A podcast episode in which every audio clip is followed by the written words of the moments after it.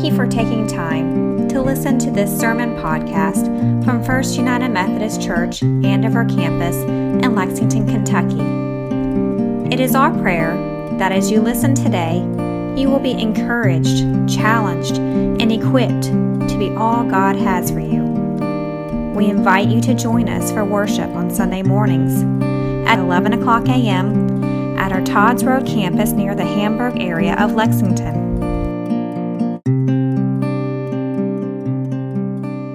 Lord, in these next moments, take my lips and speak through them.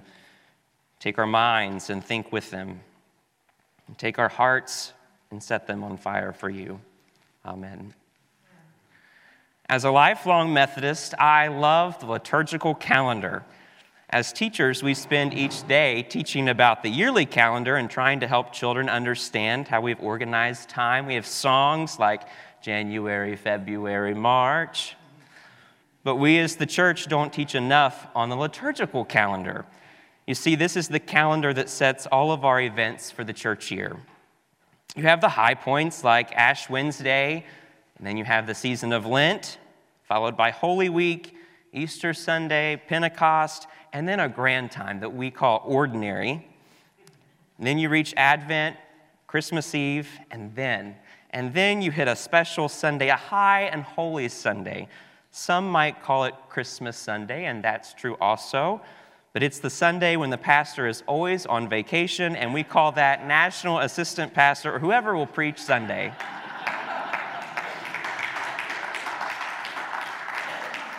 and that's where we are today, so welcome. I heard a story this week of a young couple who were preparing to host their annual Christmas party, and their five year old son was making life difficult. Each time they would get something just right, he would go behind them and undo it. The couch cushions that had just been fluffed, those pillows that had been placed in just the right positions, he came in right behind them and threw them all on the floor. That freshly cleaned floor that was now covered with crumbs from his pre party snack. Rightfully so, his mother was becoming more and more aggravated. His father, being a good father and trying to avoid the stress, and exit the scene before his frustrations hit a level he would be sorry for, decided to leave for a bit. He said he needed to go get ice anyways, so he got in his car and left to take a short drive alone. The boy's mother said, I can't stand this any longer. I'm going to go upstairs and get ready for the party. But she looked at her five year old son and said, Please, please don't touch anything else. Well, as soon as she went into her bedroom, the son walked over to the food table where a large and elaborate cake sat, perfectly iced and placed, awaiting the guests that would come to the party. He looked at the cake, double checked to make sure that he was alone, took his fingers and swiped a large scoop of icing right off it. He shoved it in his mouth and was delighted with his quick and secret grab. He was then making his way over to a bowl of another dessert and right when he was scooping his hand into the bowl, his mother looked down from the top of the stairs. He looked up, locked eyes with his mother, and froze. He knew that look, and he knew what was about to follow. She quickly headed down the stairs to him, and he took off running, and around and around they went, until finally he bolted right out the front door, down the front steps, and went under the porch to hide. Just as his dad just as he did this, his father pulled into the driveway. He got out and saw his wife standing in the front door, disheveled and upset. She threw her hands up and said, I've had enough. I'm over it. He's ruined the cake, and now you can deal with him. You can go underneath the porch and find him. The father didn't try to say anything else. He sighed and said, Okay, I'll go get him. He crawled down on his hands and his knees went under the porch and began to look for his son. He saw him in the back corner and began moving towards him. He was almost to the boy when his son gasped and said, Oh no, is she after you too? I thought this week that maybe this story could be used to show us a bit of the way that Christ comes into our world at Christmas. Today is Christmas Sunday, and we have been living in this time of waiting. The world at the time of Christ's birth then and our world now finds itself in a chaotic state full of frustrations, plans made that are thrown into disarray, people pushed to their limits. And Christ comes. He enters our world and gets level with us in the dirt under the porch, so to speak. Our gospel reading this morning from the book of Luke gives us a glimpse of what will come of Christ's new ministry in the world. Many have spoken a hope filled with glorious goodness that will all come because of Christ's birth. We even hear it in our Old Testament reading, written by the prophet Isaiah, foretelling of the hope and the future many years before. The sovereign Lord will show his justice to the nations of the world. Everyone will praise him. His righteousness will be like a garden in early spring with plants springing up everywhere. The nations will see your righteousness. World leaders will be blinded by your glory. The Lord will hold you in his hand for all to see, a splendid crown in the hand of God. So, here in our gospel lesson, we leave the choirs of angels, we leave the nativity scene, and we find Mary and Joseph doing what all good Jewish parents are supposed to do. They took their child to the temple to dedicate him to the Lord with their sacrifice that was required of them. And it's there that they meet a man by the name of Simeon. And I love the story of Simeon. I think we need to tell it more often. They take their child to the temple, and Simeon greets them and tells them a promise that God had made with him. A promise that he would not die until he had seen the Messiah. He had waited for, longed for, hoped that he would see Christ, and now he does. He proclaims this beautiful proclamation and, and somewhat of a benediction to his own life now that he, everything that he has lived for has been shown. Sovereign Lord, now let your servant die in peace as you have promised. I have seen your salvation, which you have prepared for all people. He is a light to reveal God to the nations, and he is the glory of your people. This week, I read a reflection on the story of Simeon from Dr. Josh Matthews, and he is a professor at Western Seminary, and he writes this about Simeon's glorious moment of a promise kept from God. Simeon is not witnessing a political movement or military revolt to overthrow Rome. He does not experience a revival of strict law keeping led by Jewish religious leaders of the day, nor is that the kind of fulfillment that he has been expecting. All that Simeon has longed for is wrapped up in this baby that he now holds in his arms. Seeing the Christ was simply enough.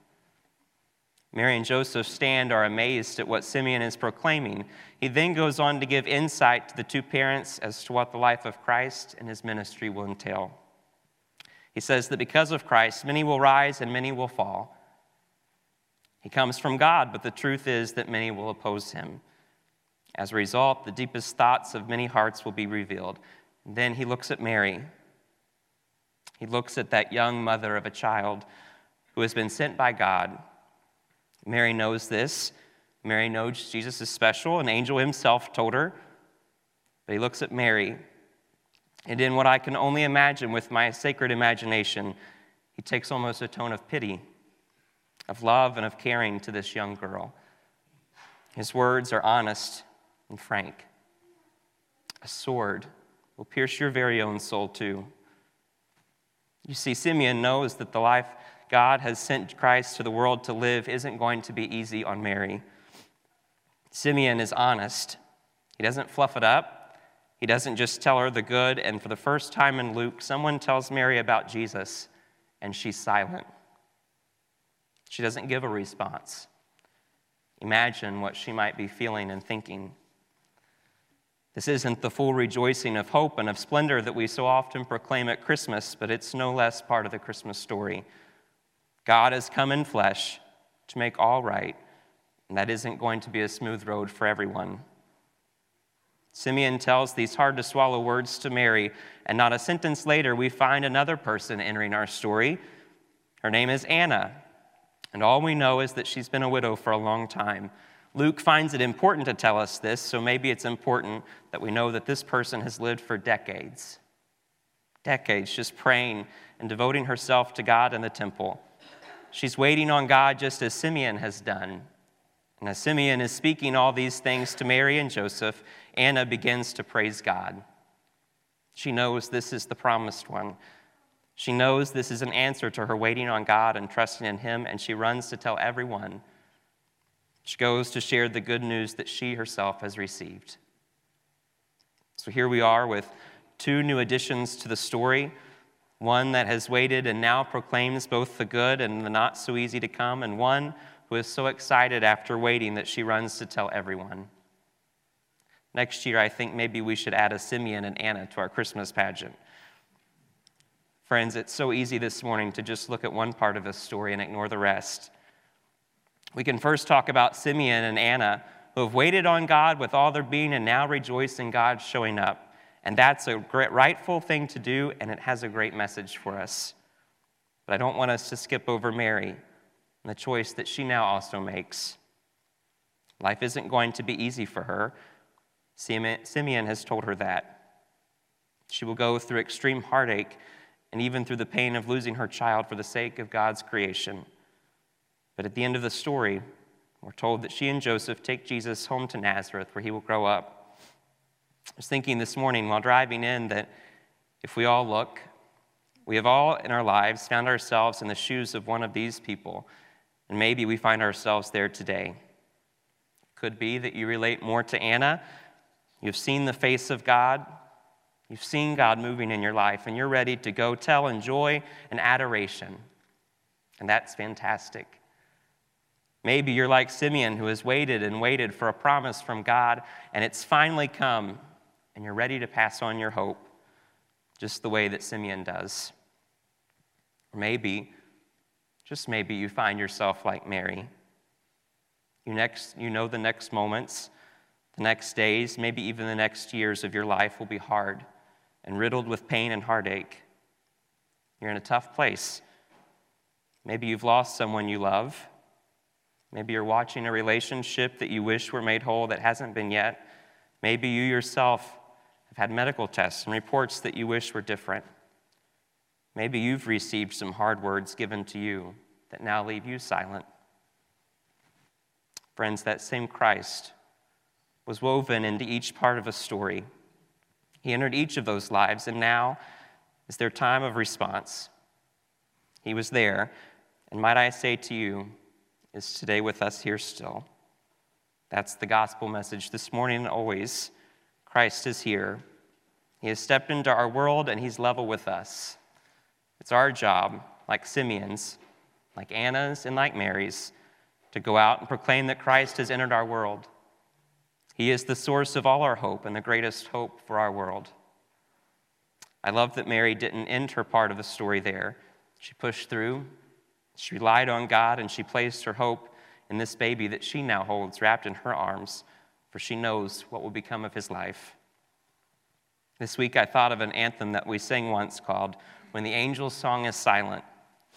Later on Friday, as I was preparing, I learned from Carol, our downtown pastor, in her newsletter, that the text is actually adapted from a poem titled The Work of Christmas, written by Howard Thurman. I'm not sure about you, but when the decorations start to come down, when the place in my living room where the trees stood becomes empty, when the nativities are put away and the Christmas pageants, the big music, and the celebrations are over, it can seem a little depressing. The text invites us to accept that now, when all is still, is the time that Christmas starts. Jesus didn't end his ministry while laying in a manger in a stable, and neither can we. We have a hope that whether we're reaching the end of our life like Simeon, we've waited longing in prayer like Anna, or we watch others we love suffer because of who they are like Mary, Christ still has broken into our world. He came to proclaim the good news to the poor, freedom to the prisoner, recovery of sight to the blind, and to set at liberty those who are oppressed. So, whether you're ready to go tell or you just need a moment of waiting on God, He came for you and is still here for you and for me. The text of the anthem says this When the angel's song is silent and the prophecy is fulfilled, when the swaddling clothes are folded and the cry of the baby is stilled, when the angel's song is silent and the drama is all done, God is nearer than before, for that's when the promise of Christmas, the wonder of Christmas, begins. Amen.